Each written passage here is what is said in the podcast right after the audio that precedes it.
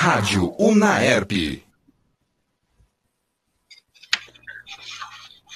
A chegada da criança na escola é um verdadeiro choque de realidade. O primeiro contato com gostos, culturas e etnias e religiões diferentes do que está acostumado pode, em um primeiro momento, ser assustador. Esse sentimento é natural, afinal, a criança encontra-se agora diante de várias dinâmicas que não conhecia e precisa de ajuda para aprender a lidar com essa realidade. É nesse instante que sutilmente a diversidade deve ser mostrada com muita sensibilidade. Este trabalho de conscientização e empatia precisa ser realizado pelo time Família e Escola e fortalecido diariamente. Seja bem-vindo à mesa redonda sobre diversidade no ambiente escolar.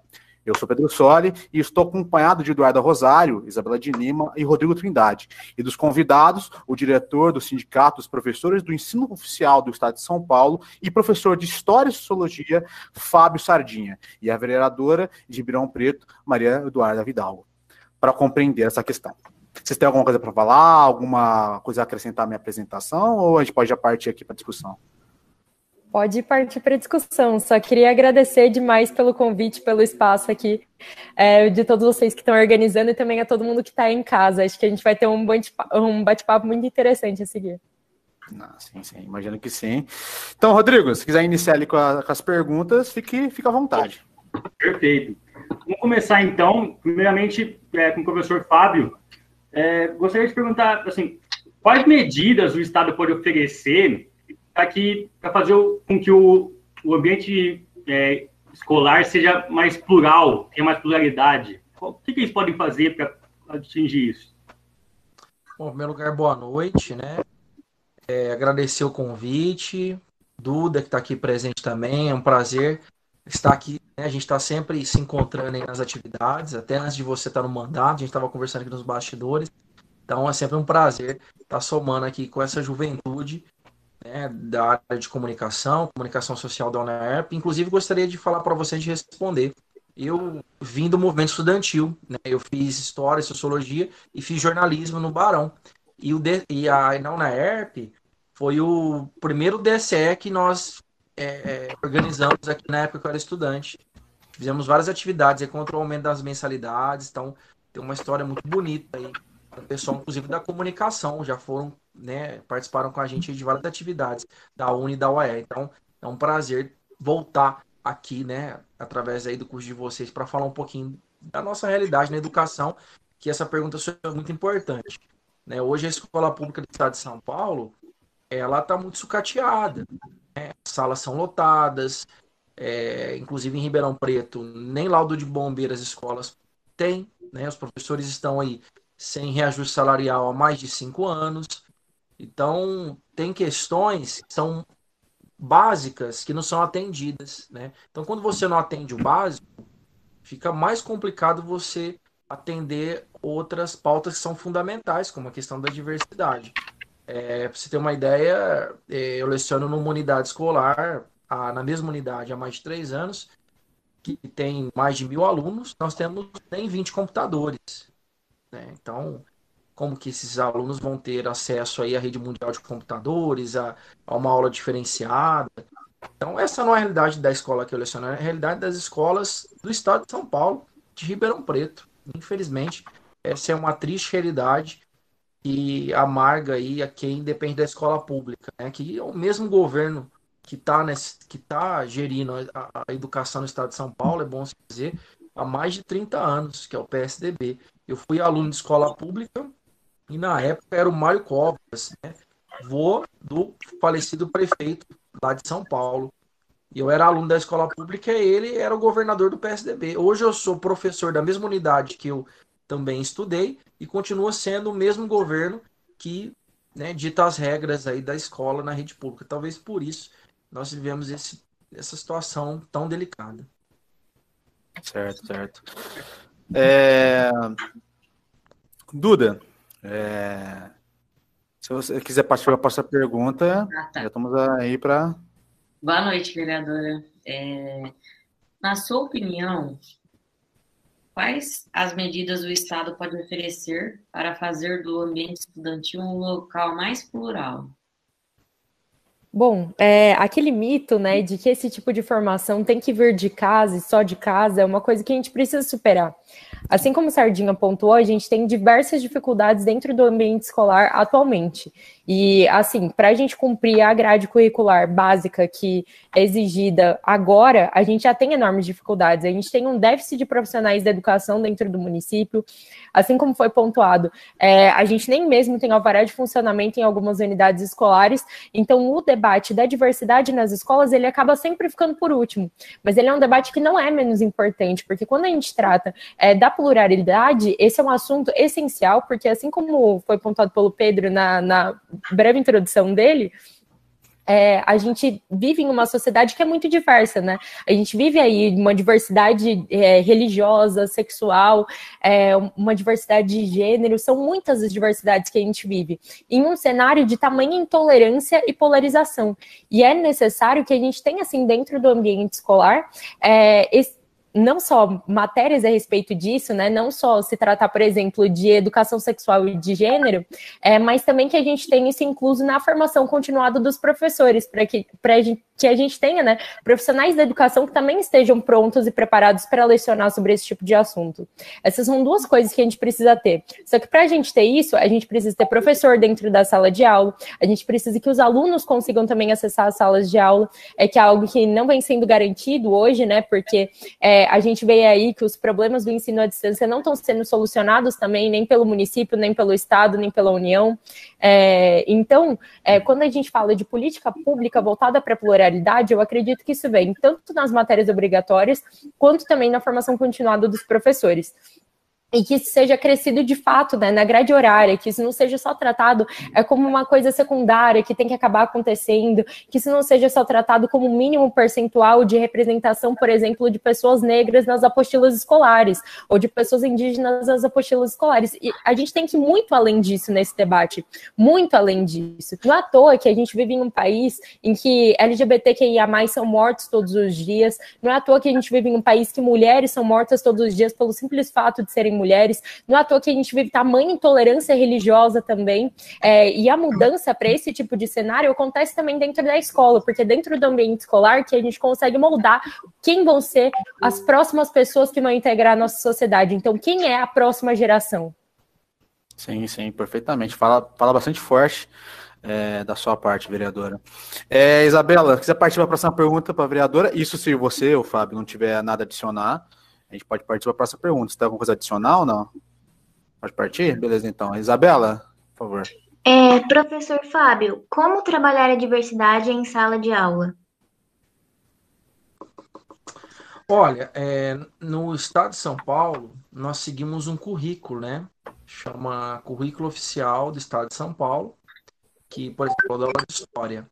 Então, nesse currículo, Lá tem todo o conteúdo que eu tenho que trabalhar com esse aluno do sexto ano, que é o aluno que eu leciono, até o terceiro ano do ensino médio. Então, nós começamos, por exemplo, lá no início, né? O que, que é marcar o tempo, quais as formas de marcar o tempo, é, com, as, com, a história antiga, chega na medieval e vai vindo até chegar na contemporânea. Então, eu falo da história. E dentro da temática da história, tem certos momentos que é possível você trabalhar o tema da diversidade, né? A partir, por exemplo, da mulher, né? Você trabalha, por exemplo, a Revolução Francesa.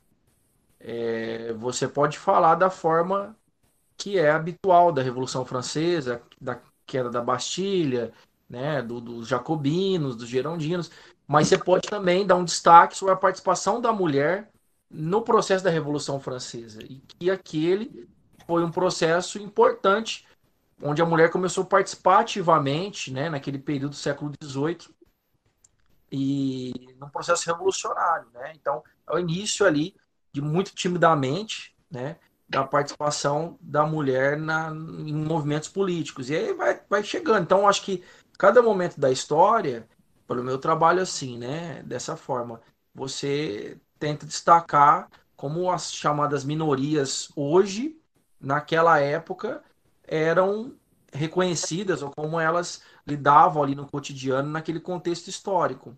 Até para poder aqueles que estão ali na sala de aula se identificar com a temática, né? Porque nós não podemos é, mais falar em história só do, a partir da, da do, do, prisma dos vencedores, né?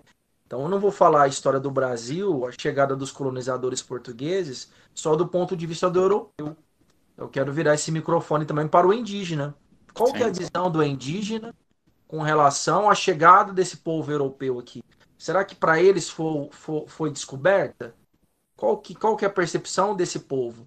E, e, eu fiz isso e tento fazer muitas vezes aqui em Ribeirão Preto. A gente teve visita de tribos aqui, eu sempre levava os alunos, né? Aqui em Salles Oliveira sempre tinha um pessoal ali de uma tribo aqui do Mato Grosso do Sul que fazia ali umas atividades, então sempre que, que eu tinha oportunidade eu levava né, os alunos para vivenciar essa realidade. Mas lembrando, né, na escola pública, gente, tudo é limitado, porque é, é, não tem recurso, né? Você tem que procurar as pessoas para ajudar. Então, ó, vou dar outra ideia. Eu tenho uma aluna, eu dei aula para ela essa semana, na, na terça-feira. Ela chama Luísa. Só que a Luísa não nasceu Luísa. Ela nasceu com o nome masculino. Tá? E ela está passando um processo de transformação. É, ela tá de homem para mulher. E essa aluna minha, por exemplo, ela não tem celular para fazer o trabalho das atividades escolares à distância. Né? Você vê como que a situação é. Ela é uma aluna que está passando por esse processo, ela até me informou que vai fazer a operação agora, né? Tá marcada no HC. E, e, o básico, o básico, que seria um celular, ela não tem. Pra você ter uma ideia. Então, para chegar num processo de debate avançado sobre a diversidade, o aluno tem que ter os recursos. A gente está tá muito aquém para conseguir chegar né, no que é necessário. É surreal isso. Isso no estado de São Paulo. Não estou falando né, nos rincões, nos interiores, não estou no meio da, não estou em Palafita na Amazônia. Eu estou no estado mais rico, né, do Brasil e vendo essa situação, onde mais de 80% dos alunos não, não entram no, nos, nos trabalhos, nas atividades online, porque não tem mesmo celular, gente. Não tem. Essa é uma campanha de doação de celular. Amanhã eu vou anunciar no meu programa, né? Junto com três professoras que a gente está há dois meses tentando uma doação de celular, até agora não tivemos sucesso. Vamos ver se consegue. É, não, é surreal. Às vezes a gente fala, parece que é exagero, mas eu sempre convido as pessoas a conhecer um pouco a realidade da escola pública, indo até lá para poder verificar em loco como que essa situação é surreal. Certo, certo. É importante que você falou essa parte aí de, de que falta, né, os materiais básicos, né, o acesso, para a gente aí começar realmente a discutir a diversidade no ambiente escolar. Isso me leva a pensar, e agora vou direcionar minha fala à vereadora, é, quais medidas você consegue enxergar o Estado é, para que eles possam tomar, né, para que esse acesso seja facilitado? Então, quando a gente fala do acesso facilitado, a gente precisa aqui realmente pensar não só no acesso imediato, mas também pensar é, em programas a longo prazo. É, a pandemia ela vem gerando um enorme déficit pedagógico, né? E a, a, gente tem aí, né, que, por exemplo, o Estado de São Paulo tem tirado o corpo fora, então a Secretaria é, de Educação do Estado de São Paulo tem tirado o corpo fora de se fazer é, uma. É, como que chama? Um processo né, de, não é de recuperação, mas de reforço escolar a longo prazo, é, de recuperação mesmo desse déficit pedagógico é, que vem sendo formado com a pandemia, porque voltou às aulas presenciais em um determinado momento. Então, voltou às aulas presenciais em um determinado momento, o aluno vai uma vez, é, duas vezes por semana na escola, e aí pronto, o déficit pedagógico está resolvido. E não é bem assim.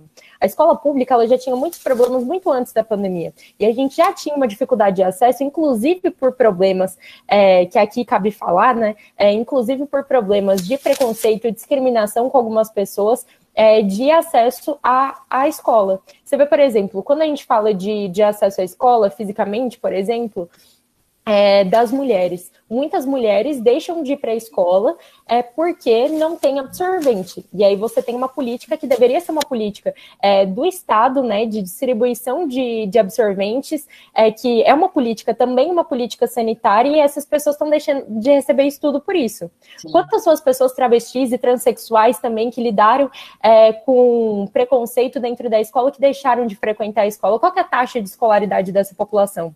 E aí, quando a gente trata aqui é, do ensino, que é o ensino à distância, a gente vê também que no ensino à distância, as pessoas que são as pessoas mais afetadas são as pessoas mais as pessoas que mais precisam e são as pessoas que já tinham mais dificuldade também de acessar o ambiente escolar.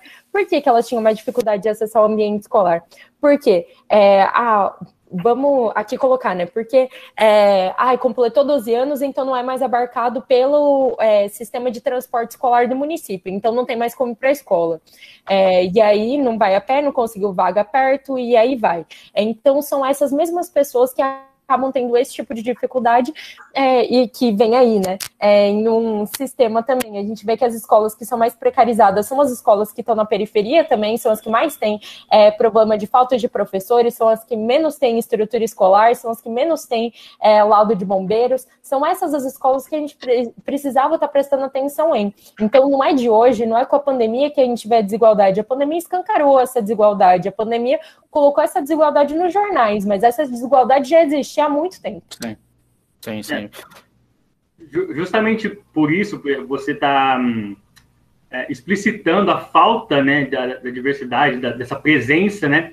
Justamente por isso que a minha. Eu tenho uma pergunta para os dois, na verdade, que assim, pode, pode responder o Fábio primeiro. Né? Que a, gente já, a gente já percebeu que não tem, de fato, nenhuma, nenhum resquício de diversidade nas escolas, eu queria perguntar qual que é a importância, na opinião de vocês, qual que é a importância de ter uma, a existência de um ambiente escolar inclusivo, aliás, inclusivo, onde ah, os alunos, as, as, individualidades dos alunos são respeitadas e valorizadas. Qual é a importância de, da existência disso?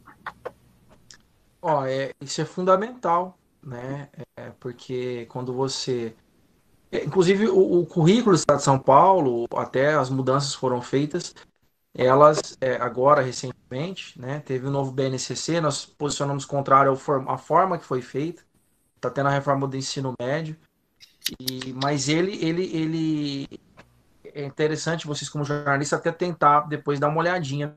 E, e, é, ele possibilita uma educação voltada para a diversidade, voltada para a democracia, uma educação crítica. O material ele, ele permite que o professor faça isso. O grande problema é quando se falta a estrutura, isso não se viabiliza, né? Como eu digo para vocês, temos é, as escolas, elas estaduais, né? A, não é obrigatória a presença dos alunos, mas se eles quiserem, eles podem ir. No estado de São Paulo, tendo menos de 5%. E mais de 80% não fazem as atividades online. Então, onde estão esses alunos? E aí eu digo, esses alunos, né, que têm as suas, as suas escolhas, né, é, é, que tem ali né, as suas dificuldades, as suas limitações, eles estão fora daquele ambiente escolar devido às limitações sanitárias e também não tem condição de acessar aquele espaço que pode ser trabalhado a diversidade, pode ser trabalhado a democracia, né, ter a orientação correta e também não está tendo acesso. Então eles estão é, desassistidos por esse Estado. Né? E a Duda falou muito bem, que isso não começou agora. Eu disse para vocês quando eu era estudante, né, na escola pública, na mesma escola que eu, que eu dou aula, é, o professor tinha um livro e a lousa para fazer mediação. Hoje eu sou professor da mesma escola pública que eu estudei. Aí você pergunta: o que, que você tem para fazer mediação do conhecimento? Eu tenho a mesma lousa e o mesmo giz. Né? Aí eu pergunto: o aluno de hoje que eu leciono, ele é o mesmo aluno que eu fui na década, final da década de 90, início dos anos 2000? Obviamente que não, porque eu não tinha o um celular, não tinha esse mundo multimídia. Nessa época eu não tinha isso. Né? Nem quando eu fiz faculdade tinha.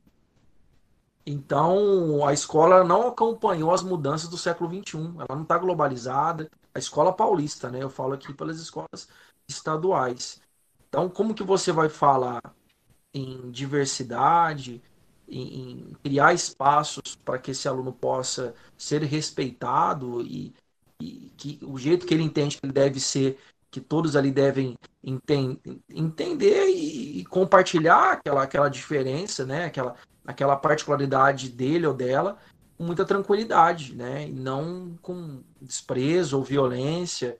É só nesse convívio que isso é possível e, e discutindo, né? Não adianta jogar debaixo do tapete. Aconteceu essa semana em Campinas, um aluno do sexto ano, escola estadual do sexto ano, que o aluno propôs um trabalho para falar do mês LGBTQI+, e as mães e a coordenadora ligou para a mãe do aluno, ou acho que é a irmã, falando que aquilo não poderia ser debatido, aquilo não era um debate para aquela, para aquela série, o aluno que queria né, fazer.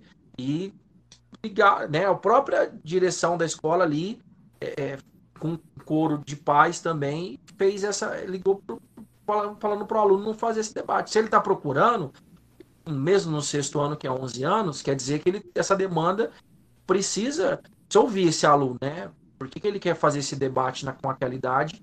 Não adianta jogar para o tapete, porque se ele não fizer na escola, ele vai fazer por outros meios, ele vai fazer pelo celular, vai fazer, às vezes talvez possa fazer não da forma adequada, né? A gente sabe que, infelizmente, tem pessoas que têm outras intenções. Então, é, essa é a luta, né? É a luta para garantir a estrutura da escola pública adequada e a luta de narrativa, porque ela é muito presente na escola também, daqueles e daquelas que acham que certos temas não devem ser discutidos, né? Nós devemos consolidar a sociedade hipócrita, né? Que é uma grande hipocrisia você não falar de diversidade, não falar de LGBTQI+, né? E não falar da, da, da, da questão da opressão dessa comunidade, da violência que eles sofrem cotidianamente. E falar disso na escola é importante para combater essa, esse tipo de violência, porque você só tem medo daquilo que você não conhece. Aquilo que você conhece, você não tem medo. Né? Então é muito. É, na verdade, é, é esse o processo, eu acredito. É, vereadora, é, qual a importância das políticas de inclusão no meio escolar? Nossa, é de fundamental importância. E por um simples motivo, gente, pensa aqui comigo. É um direito de todas as pessoas ter uma educação livre de preconceito e de discriminação.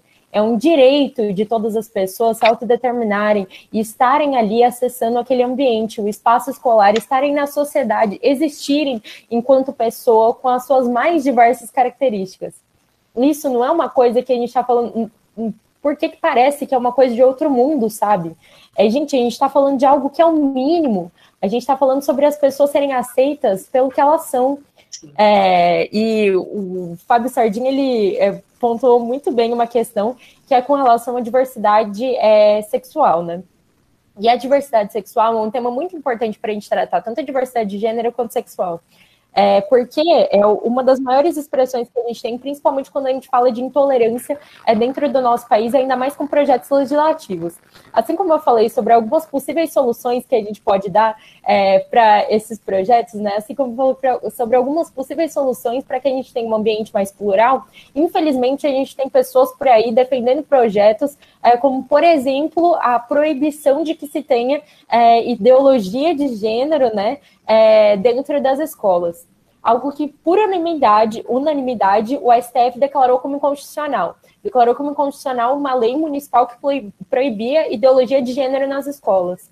E essa lei proibia a divulgação e existência ou menção à ideologia de gênero no material distribuído pelas escolas, e ela também determinava que fossem previamente analisados para barrar conteúdos que pudessem influenciar os alunos. Isso é um absurdo, gente.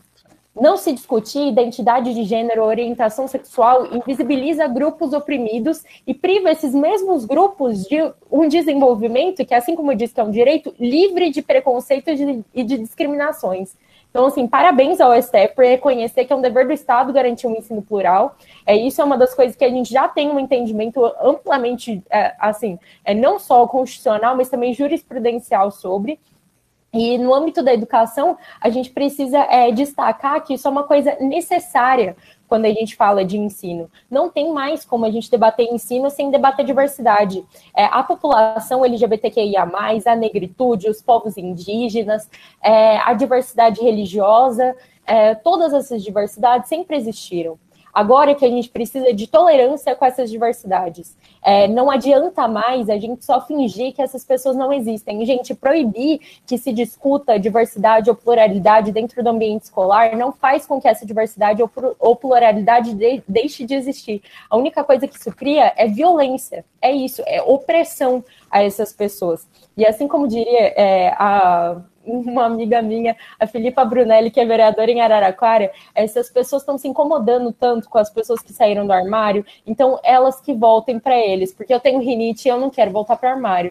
Então, eles que se virem e, e, eles que lidem com a diversidade, porque não é um dever das pessoas que são é, diversas do que é o padrão estabelecido, seja o padrão socionormativo, enfim, é, estabelecido por essa sociedade, de se adequarem a esses padrões. É um dever dos outros aceitar que a gente tem uma sociedade plural e que é justo que a gente trate todas as pessoas como iguais. Sim, sim, sim. É, antes de a gente partir para a próxima pergunta, eu queria primeiro me desculpar que eu acabei caindo aqui no meio da conversa, é, porque, né, computador aqui tá, tá difícil. É, mas, enfim. É, Isabela, se você partir para a próxima pergunta, à disposição aí, vai. Professor Fábio, em que medida a formação do professor pode auxiliar no trabalho cotidiano em sala de aula para desconstruir preconceitos e educar para a diversidade? Eu, assim, só não entendi a primeira parte. O que, que, o professor. Desculpa. Só a, a, última eu entendi. A primeira parte você falou que eu não entendi. Em que medida a formação do professor pode auxiliar no trabalho cotidiano em sala de aula para desconstruir preconceitos para a diversidade. Ah, isso é, é, é, é fundamental, né? É, é, o olhar que você tem sobre aquela realidade e você percebe ali, né, nas relações cotidianas, porque a escola, ela nada mais é que o reflexo da sociedade. A sociedade é machista e é, se a sociedade é racista e é, ela é homofóbica e é, a escola vai reproduzir porque o aluno não vem de Marte. O aluno vem de famílias. Quando eu falo de periferia, a maior, grande parte dos alunos são das igrejas evangélicas, fundamentalistas, que tem todo aquele pensamento que nós conhecemos muito bem sobre a diversidade, né? Aquele maniqueísmo, é do diabo, é não sei o que e tal, toda aquela leitura preconceituosa. Então, os alunos vêm com, com, esse, com esse tipo de, de, é, de, de carregado né, desse preconceito, porque é onde ele teve acesso. Né? Por isso que é importante a escola pública. Que na escola pública que você tem um encontro com a diversidade. Por isso que é importante a nossa luta contra o homeschooling, que está sendo debatido agora. O que, que é o homeschooling? É a possibilidade da família é, tirar do Estado que ele ofereça a educação e a família da educação que acha que deve dar para o filho. E esse aluno ele não vai ter contato com a diversidade, ele vai nascer numa bolha. E tem um, um grupo organizado, famílias, setores evangélicos que defendem isso, inclusive no Congresso, está sendo debatido agora, né? Esse mês, inclusive, essa questão. E quando eu vou citar um exemplo, eu estava dando aula numa escola no Vilena, fica lá no. faz uns 3, 4 anos. Ali no Parque Ribeirão. E do tempo para cá, eu venho percebendo também um crescimento das religiões de matrizes africanas, candomblé, umbanda. Certo. E os alunos, eu tenho alunos e alunas que também, né, antes era mais evangélico e católico, agora eu venho percebendo um crescimento também. E aí eu estava dando uma aula e a gente estava falando sobre religiões, né? É, o judaísmo, o espiritismo, sim, as várias religiões. Entrou nesse assunto. E aí eu perguntei ali, fizeram uma pesquisa rápida na sala de aula, que religião era cada um e quem queria colocar, eu tinha pedido um trabalho sobre religiões e cada um ia colocar a sua pesquisa sobre aquela religião específica. E tinha uma aluna que era praticante do candomblé. E no momento que ela ia falar da religião, do que, que rola, que, que, quais são os rituais, um aluno pediu para sair. Eu falei, mas por que você sai? Não, professor, eu sou evangélico, para mim isso é do demônio e eu não quero ouvir o que ela tem a dizer. Eu quero sair, não quero ouvir isso. Um aluno de, é, de primeiro ano do ensino médio, né? já carregado com esse peso de preconceito e de intolerância a ouvir algo que é diferente da, da, da fé dele. Porque ele não precisa ter a mesma crença que aquela aluna. Né? Não é isso que está sendo feito ali.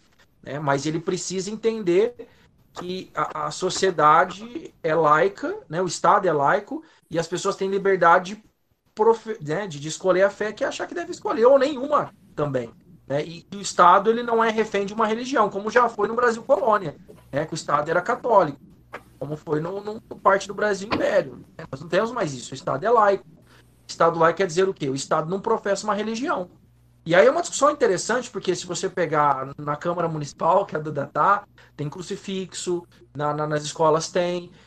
Não é porque nós somos contra Jesus Cristo, não é isso. É porque quando um, um, um espaço público tem um símbolo de uma determinada religião, quer dizer que aquele espaço público, que é de todos, está professando uma fé.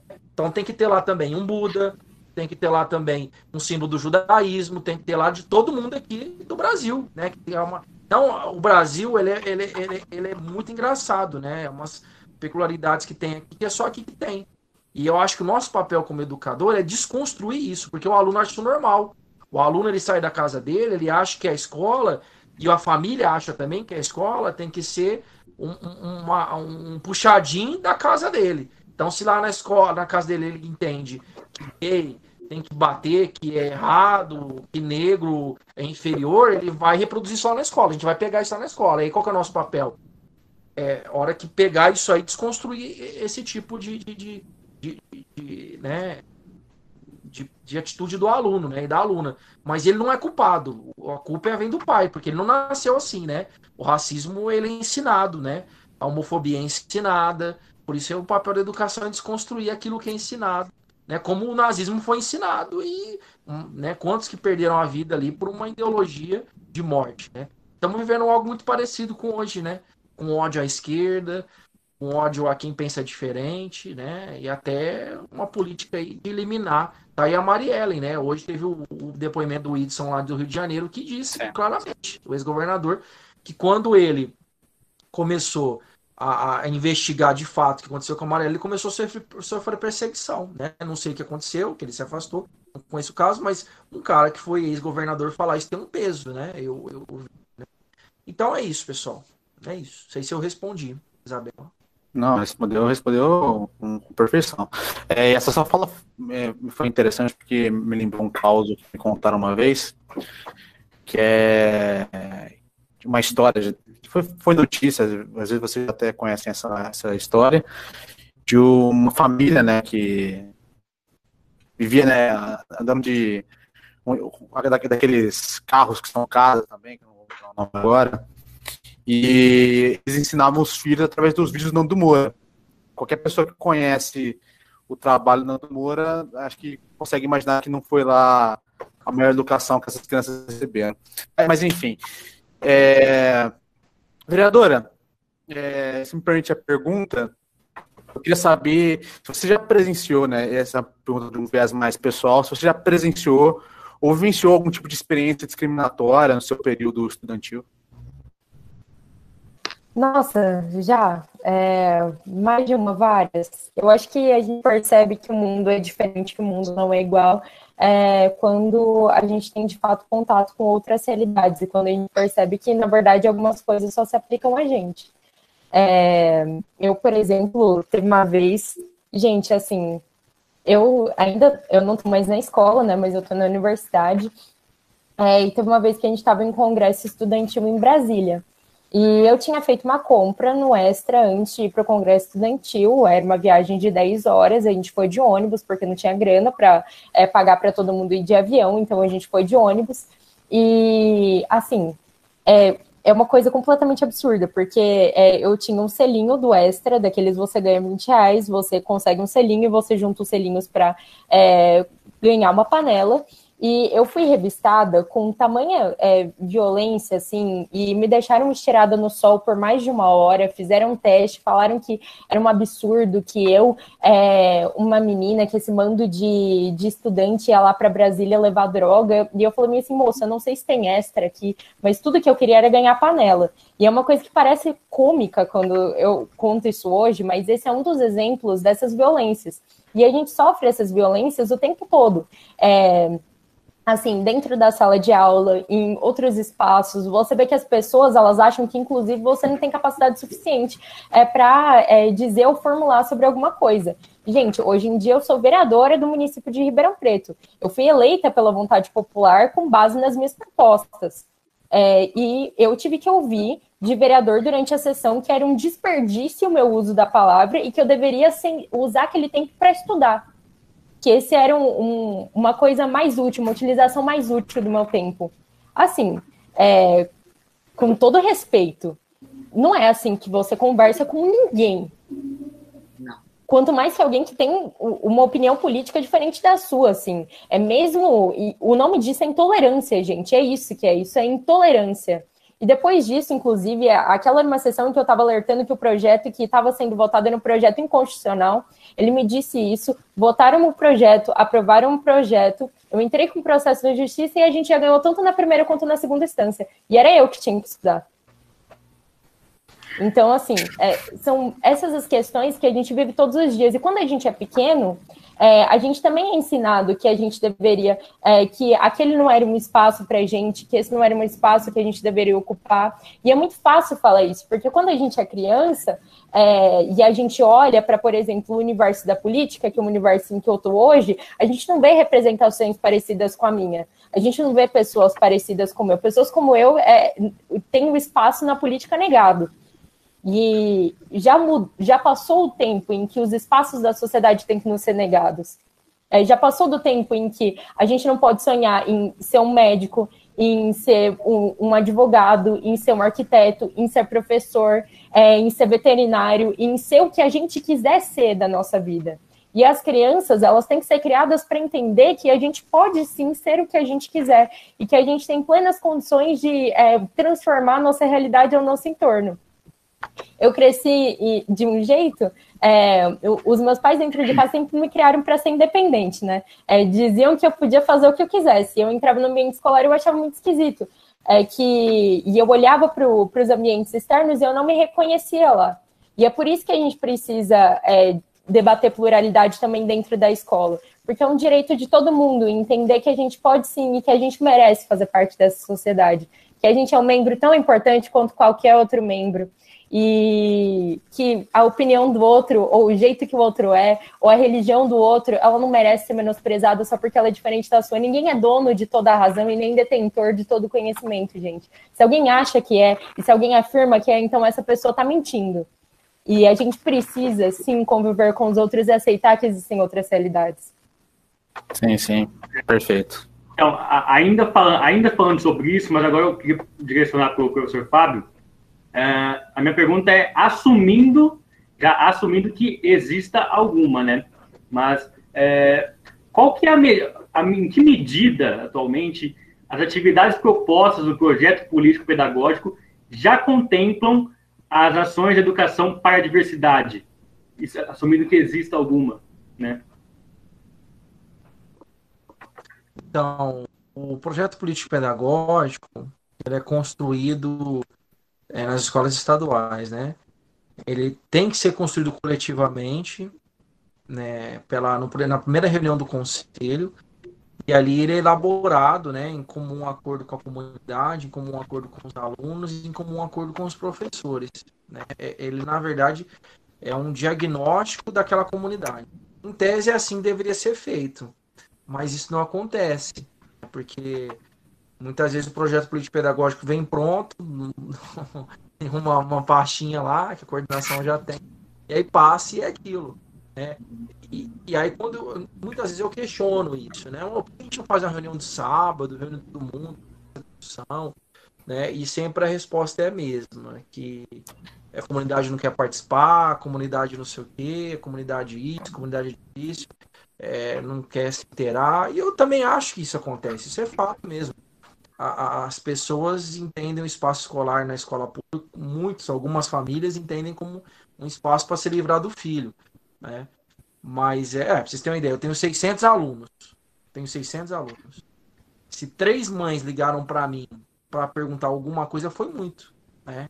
Desde o do começo do ano, né? Eu tenho um telefone que é só para aluno, né? O Estado, esse ano, deu o chip para nós e deu para os alunos também. É, mas mesmo assim, alguns não têm nem celular, mas é, tem uma parte ali que tem acesso, né? Que eu conheço, eu tenho amizade com pais. Eu moro no mesmo bairro que eu leciono, que é aqui no Adelino Simeone, então eu encontro algumas pessoas na padaria, encontro no mercado, encontro pela rua. É, então, isso é verdade, tem uma dificuldade, mas é, é você tem que criar condições para que essa comunidade comece a participar, porque se você ficar no discurso também de que ah, a comunidade não participe por causa disso e eu também não crio as condições, nunca vai mudar, né? Então, é, é precisa se quebrar esse círculo de comodismo e, e de não participação popular, porque não é fácil, a democracia é difícil. É, é muito mais fácil um só decidindo, todo mundo, é, entre aspas, né? E todo mundo acatando o que, dec que se decide. E, e, e, a comunidade, às vezes, ela entende que tem que ser assim também. Tem que ser alguém mandar eles obedecerem. E eles não entendem o espaço público como um espaço de deliberação, que aquele espaço não é do professor, não é do diretor. Ele é um espaço da comunidade. O conselho de escola é fundamental. E a comunidade tem muita dificuldade de, de, de, de, participar desses espaços, uma, muitas vezes por direções autoritárias, né, que acabam se servindo ali desse, desse contexto de falta de participação, aí fica cômodo para alguns querem né, colocar medidas autoritárias. A principal delas agora, até a Duda, ele até conversar com ela, aproveitar o ensino já para falar. A reforma do ensino médio, gente, é gravíssimo. Ela, o aluno vai ter que escolher esse ano o itinerário formativo dele para os próximos dois anos ele vai reduzir a carga horária em algumas matérias, por exemplo, ele escolhe itinerário formativo de humanas. Aí ele vai ficar sem a biológicas. Aí ele vai ficar dois anos aumentando só na área de humanas, mas na área biológica ele vai ter menos, menos conteúdo na área de biológicas. E isso vai afetar esse aluno da escola pública, que num vestibular é solicitado tudo dele, não só o que ele gosta. E, e, e o governo está fazendo essa mudança no meio da pandemia. Meus alunos do ensino médio, do primeiro ano agora, nessa realidade, 80% não tem acesso a celular, vai ter que escolher o que eles vão definir de itinerário por os próximos dois anos. Isso foi uma reforma que foi aprovada num golpe de 2016 pelo Michel Temer, chamada Reforma do Ensino Médio. Nós denunciamos aqui, a TV Clube fez uma matéria até criminosa, eu processei a TV Clube, a PS processou, que em um dia para debater um documento de mais de 600 páginas. E nós vamos pagar um preço alto se isso for feito agora. E está sendo feito tratorado, que nem o Ricardo Salles faz com o meio ambiente. o, o Rossielli aqui também está passando o trator na educação. Ué, não falou hoje que vai em agosto, sem vacinar os alunos, retornar com 100% dos alunos? E eu entrevistei semana passada um médico do comitê aqui de combate ao Covid que disse que o Brasil é o segundo país do mundo com mais mortes de crianças e jovens devido ao Covid. Segundo do mundo. E o governador já está falando que vai, sem dar a segunda dose, já retomar com 100% das salas lotadas, nessas condições que eu falei que a Duda falou também. Que é sem laudo de bombeiro, escuro, né, sem iluminação. Então, é, essa é, esse é o projeto político-pedagógico do governador do estado de São Paulo. Nós queremos outro. Sim, sim. cidade que é o desafio de implementar. Sim, sim, perfeitamente. É, vereadora, você tem alguma coisa a adicionar à fala do Fábio ou não? Tenho sim. É, eu fundei, na verdade, uma comissão especial de estudos aqui dentro do município é, para tratar justamente, para acompanhar né, esse processo de volta às aulas presenciais, porque o que a gente avaliava é, e que se confirmou, na verdade, com todas as diligências que a gente fez, com todas as visitas que a gente fez às escolas do município de Ribeirão Preto, é, com todos os especialistas que a gente conversou, é que as escolas de Ribeirão Preto não têm condições para o retorno das aulas presenciais. Eu acredito que isso não só se repita na rede estadual, mas como seja pior na rede estadual. É, a gente recebeu em uma, em uma das nossas é, sessões, né, em uma das nossas reuniões, a presidenta estadual da POSP, por indicação, inclusive, do Fábio Sardinha, que está aqui, é que é a professora Bebel. E a professora Bebel relatou um pouco da realidade que se via né, dentro do ambiente escolar uma realidade absurda de assim altos, é, altas taxas de contaminação mesmo, muitos casos dentro das escolas.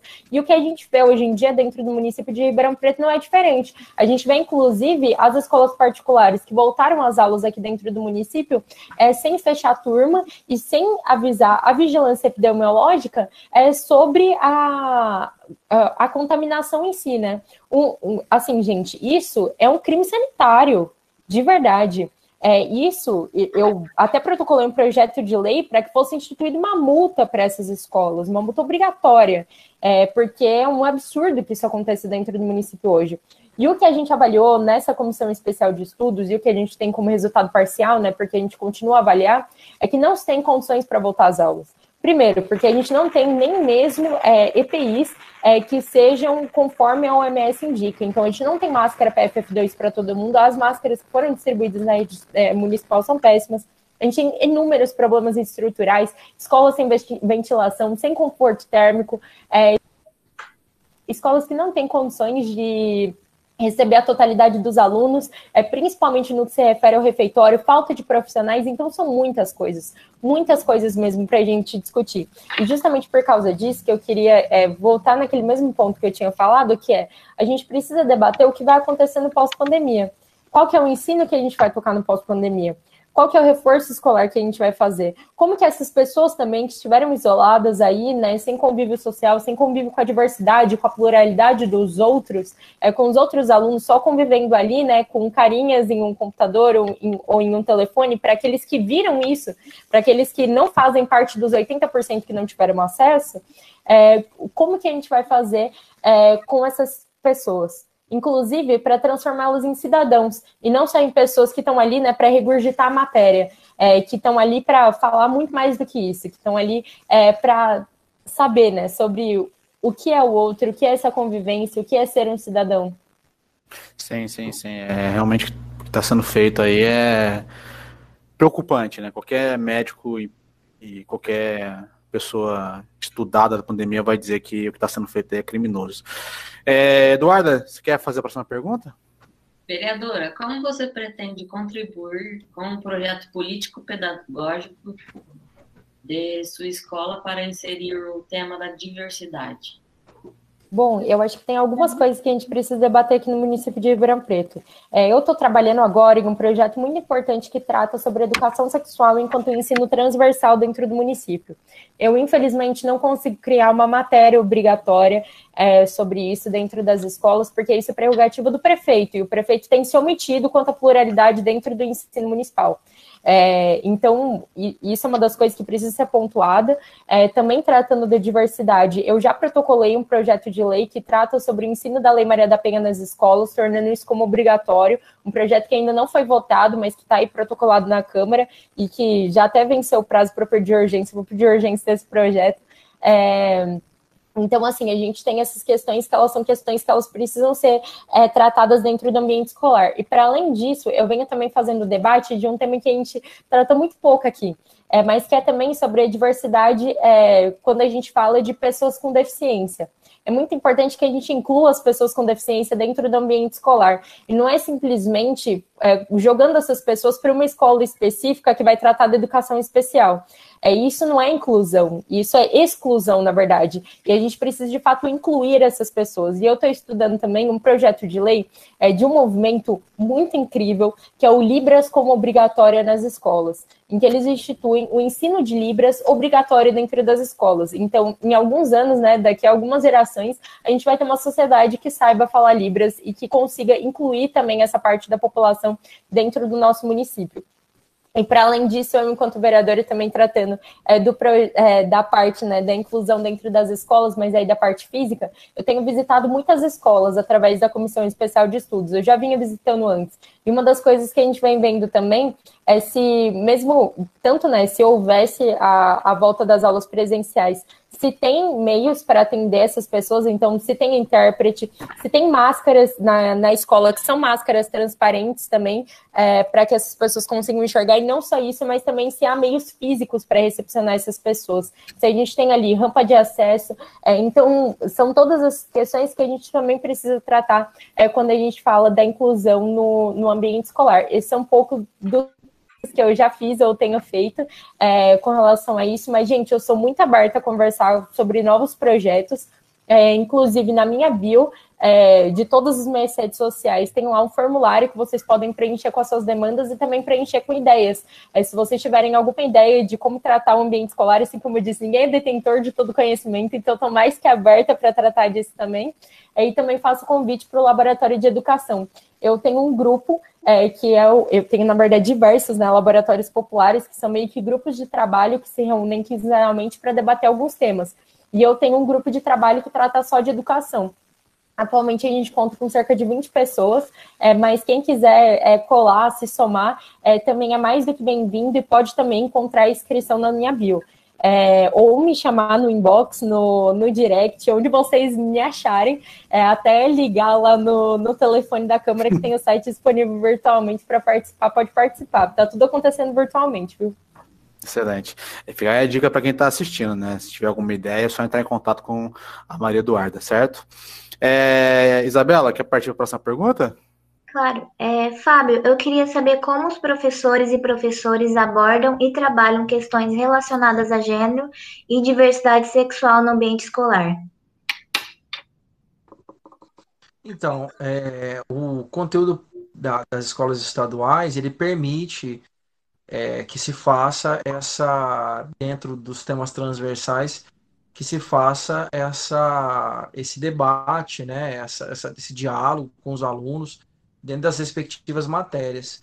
O que acontece, como você não tem uma matéria específica que trabalhe esse tema, nós encaramos é, é, situações do dia a dia que nos cabe a fazer é, é esse debate com os alunos com situações que nós temos ali, né, de homofobia, situações que, que nós encontramos nas escolas, de às vezes agressão a alguém que tenha né, a sua, a sua escolha fora daquele considerado padrão.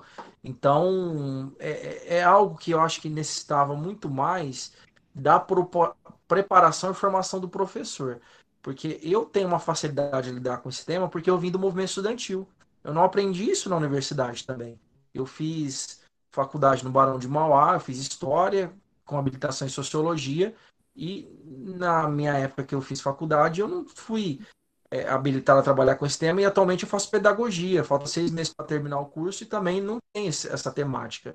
Então, o que eu aprendi a trabalhar com essas temáticas foi, foi fruto da, das minhas participações nos movimentos sociais, através do movimento estudantil, através no, no, nas participações do sindicato. Eu faço parte de um sindicato que é presidido por uma mulher. Nós temos uma secretaria dentro do sindicato que trabalha diversidade também, né? Nós temos aí um informativo que trabalha, estamos sempre na parada de São Paulo, aqui em Ribeirão Preto, contribuindo. Então, é, dentro do meu sindicato, que é a POSP, nós temos trabalho nesse sentido. Agora, por parte do governo do estado, é, ainda falta o básico, né? E se você não tem um básico, fica complicado você avançar em qualquer outro tema que é fundamental, né? Como o tema da diversidade, o tema, né, que se do, da LGBTQIA+, do, do, da questão do racismo, ah, que, é, que é mais que a, que a lei que se torna obrigatória, o ensino de frente à África, né, e os indígenas, que até hoje não é aplicado, tanto no município como no estado. Nós temos muita dificuldade. Isso foi implementado lá no governo Lula. E até hoje isso não é respeitado também, né? Eu não lembro o número da lei agora, mas é a lei que trata do ensino da África, né, e dos indígenas e como também é, no município e no estado, né? E tem muita dificuldade da aplicação dessa.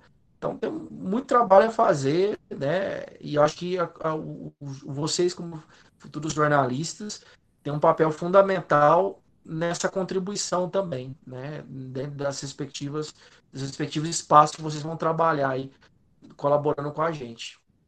Certo. É, Para fechar, tem uma pergunta para os dois. É, vocês acreditam que estudantes que são vítimas de discriminação ou de violência é, podem ter seu desempenho escolar afetado? Nossa, com certeza. Assim como o exemplo que eu trouxe é, da transfobia que a gente vive também dentro do, que a gente vê também dentro do ambiente escolar, a gente precisa pensar que as mais diversas pessoas deixaram de frequentar o ambiente escolar, então a gente tem aí, né, um tanto de evasão escolar por causa disso, em virtude de preconceito e discriminação. E para além disso, a gente tem também uma questão histórica e estrutural dentro da nossa sociedade, que essas as, as chamadas minorias, né, elas vêm acessando muito menos esses espaços é, do que as maiorias, por assim dizer. É, então, essas minorias, elas vêm tendo não só é, o, o, direito à escola, o direito à vivência política, são N direitos que são negados, e elas, no geral, são as classes mais marginalizadas. E quando a gente é, peca né, em estruturar, ter uma estrutura estatal ali é, que consiga abarcar todas essas pessoas e que consiga, de fato, fazer com que essas pessoas tenham uma vida digna, é, a gente também peca em incluir essas pessoas dentro do ambiente escolar. Porque, veja bem, se você tem uma pessoa que ela não tem nem comida na mesa, que ela não tem como chegar na escola, que ela não tem roupa para vestir, é, ou que ela precisa trabalhar em período integral, ela não vai conseguir ir para a escola, é, porque ela tem que sustentar, ajudar né, dentro de casa, é, como que a gente vai conseguir que essas pessoas de fato estudem, entende?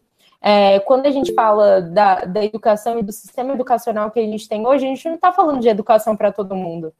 E a gente precisa justamente de políticas públicas que façam é, com que a gente tenha é, não só esse direito, mas tantos outros direitos, que esses direitos sejam para todo mundo, e não só para algumas pessoas. A gente precisa de uma sociedade que seja para todos nós, né? É, e então, assim, tratar, por exemplo, do transporte público, do transporte escolar, tratar também da merenda, é, todas essas coisas facilitam o acesso das pessoas à escola, mas a gente precisa pensar que a gente vive em uma sociedade que é desigual como um todo e que a gente precisa de políticas públicas estatais para tentar, em certa medida, é, solucionar essa, é, essa desigualdade. E, para além disso, é, a gente precisa também colaborar muito com a pluralidade dentro do ensino escolar, não só enquanto é, um tema aí para ser falado, para dizer que a gente faz, para dizer, é, para encher o peito para falar, e a gente tem, é, claro que a gente tem uma sociedade muito diversa, o que a gente tem pluralismo dentro das escolas, mas que a gente implemente isso enquanto política pública, que a gente tenha matérias obrigatórias que tratem sobre isso, que a gente tenha formação continuada para os professores sobre isso, que a gente tenha escolas também que sejam acessíveis para as mais diversas pessoas. É, isso tudo também é, faz parte de tratar diversidade e de tratar pluralismo é, dentro do nosso município. Só que para isso a gente precisa é, levar muito a sério esse debate. Tem uma história, se vocês me permitem, eu juro que ela é muito curtinha. Não, é, eu não sei se vocês já ouviram falar do filósofo Namuno. É, o Namuno ele foi reitor da Universidade de Salamanca, lá na Espanha. E teve uma época que o franquismo estava ascendendo, né? Para quem não sabe o que é o franquismo, é como se fosse um nazismo, só que é, da Espanha. É, foi nessa mesma toada né, totalitarista. E o Namuno, um dia eles estavam fazendo uma cerimônia, né, lá na Universidade de Salamanca, e um dos generais de Franco foi até a universidade, fez um discurso, e eles começaram a fazer gritos de viva a morte, morram os intelectuais, viva a morte, assim, gritos de tamanha intolerância. E uhum. quando eles fizeram isso, é, o, o Namuno se levantou, ele falou para ele, esta universidade é um solo sagrado, e eu sou o seu sumo sacerdote. Vocês vencerão porque vocês têm a força bruta ao seu lado. Mas, sei, mas tem duas coisas que lhe faltam para vocês vencerem. Vocês não têm é, nem o direito e tampouco é, nem o direito e nem a razão ao seu lado. Então, essas pessoas que estão aí pregando a intolerância, elas também não têm nem o direito e nem a razão ao lado delas. Então, eu sei que elas podem vencer a curto prazo, porque força bruta eles têm, violência eles têm. A gente vê isso todos os dias com tantas pessoas que são mortas por causa, é, por serem diversas, né? É, mas eles não convencerão, porque eles não têm razão. E eu tenho muita certeza que enquanto a gente estiver defendendo isso, a gente está do lado certo da luta e do lado certo da história. E não é à toa que Franco hoje em dia é menosprezado em toda a Espanha, não é à toa que hoje em dia, inclusive, cogitam tirar ele é, do templo que ele fez, né, para ser é, o seu túmulo, né? Então, a gente precisa é, defender isso e tomara que a história é, prove que a gente está certo, não é mesmo, Sardinha? Certeza. Eu que sou da área de história, faço coro com você. Toda certeza. Perfeito. Então, você tem alguma coisa mais a adicionar, professor Sardinha, ou não?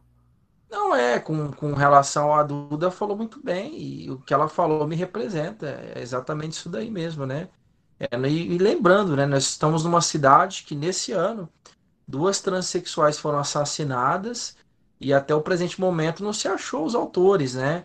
E aí, será que se tivesse uma educação de fato inclusiva, voltada para a diversidade, esse assassino que passou por uma escola, né, se, se ele teve essa educação que demonstra que existe sim pessoas que têm né, é, comportamentos e, e, relações diferentes daquelas que ele tem e ele deve respeitar isso e não eliminar fisicamente aqueles ou aquelas que são diferentes né, da, daquilo que ele pensa que é, o, que é o padrão. A escola ela é o espaço por excelência, como disse bem a Duda, né, da, da, da universidade lá da Espanha, que tem que se existir a democracia e o respeito à diversidade. A partir do momento que esses espaços não acontecem, isso a educação não tem como acontecer. Né? A educação só existe nessa relação dialógica, nessa relação dialética, como diria Paulo Freire, né? É, é o encontro ali desses contrastes para se formar uma unidade de transformação social. E a transformação social é de fato aquilo que nós estamos precisando. Né? E a escola é o espaço por excelência para que a gente possa ter transformação social né, na, na sociedade. Se ela ainda não está, é porque é um projeto político para que ela não seja. Por isso a perseguição a Paulo Freire, por isso a perseguição às minorias, e por isso temos hoje a, um governo de ódio aí, né, a todo momento, querendo acabar com a Constituição brasileira. Né? A PEC Teto dos Gastos, não sei se vocês tiveram acesso, ela limita o investimento da educação nos próximos 20 anos. Sim. Como você vai trabalhar a diversidade sem recursos para isso, sem minimamente ali. É, então você mina toda a possibilidade ali de, de, de, de, trabalho a ser feito com relação a essa temática quando você não tem nem recurso para isso. Sim, sim, sim. Acho que depois dessa frase, essa, essas falas tão poderosas, acho que só nos resta finalizar agora esse frequência universitária especial, né, com a mesa redonda sobre diversidade no ambiente escolar, que teve com a apresentação é, de Eduardo Rosário, Isabela de Lima, eu, Pedro Soli e Rodrigo Trindade. Com os cuidados especiais, né, o diretor do Sindicato dos Professores do Ensino Oficial do Estado de São Paulo e professor de História e Sociologia, Fábio Saradinha, né, e a vereadora de Ribeirão Preto, Maria Eduarda Hidalgo, certo? É, vocês têm algum tipo de indicação a fazer? Vocês querem falar alguma coisa para fechar, agradecer, coisa do gênero? Ah, eu queria agradecer de novo pelo espaço e a todo mundo que está aí, né, acompanhando esse nosso bate-papo, ou que ainda vai acompanhar, porque isso fica gravado, né? Uhum. É, então, só muito obrigada, obrigado pelas perguntas também, e eu acho que isso foi muito produtivo. E Sardinha, é sempre um prazer estar no mesmo espaço que você. Eu também. Antes e hoje, né? Que a gente sempre estava se encontrando nos espaços aí, é um prazer. E a Duda me representa muito na Câmara, eu disse isso a ela, né? Eu já disputei algumas eleições também, me sinto muito representado, me sinto muito fazendo parte daquele gabinete de luta e resistência e fico muito feliz em estar aqui ao lado dela, ouvindo aquilo que eu também ouvi e participei do movimento estudantil. Alguém que veio do movimento estudantil está eleito para mim é simbólico demais na nossa cidade, muito simbólico. E lembrando que amanhã eu apresento um programa aqui em Ribeirão Preto, chama Ribeirão Movimento, sou comunicador também, fiz jornalismo no Barão, fiz um ano só fiz rádio depois no Senac. É, a gente vai falar sobre a PEC 32, vamos trazer a Maria Alice da dívida cidadã e o pessoal da frente aqui contra a reforma né, administrativa, a PEC 32, às 20h30. Então, convidar vocês aí também, se quiser prestigiar, a gente vai estar lá às 20h30 falando da PEC 32, que significa o fim do serviço público se ela for aprovada. E toda quinta a gente está lá trazendo temas de interesse da sociedade e será um prazer aí estar com vocês em outros momentos que, que vocês acharem que a gente pode somar. Obrigado ao professor, a todos os estudantes aí da UNAERP. Um grande abraço e avante aí nessa mudança que nós desejamos. Sensacional. Então, vamos lá prestigiar o trabalho do Sardinha, que é realmente espetacular certo? É, esse programa aqui teve acompanhamento técnico de André Violante, fica aqui o agradecimento e coordenação do Gil Santiago. Continue com a programação da Rádio NERP. Abraço. Você acompanhou mais uma transmissão da Rádio Unaerp. Audiovisual Andrei Violante. Coordenação Gil Santiago.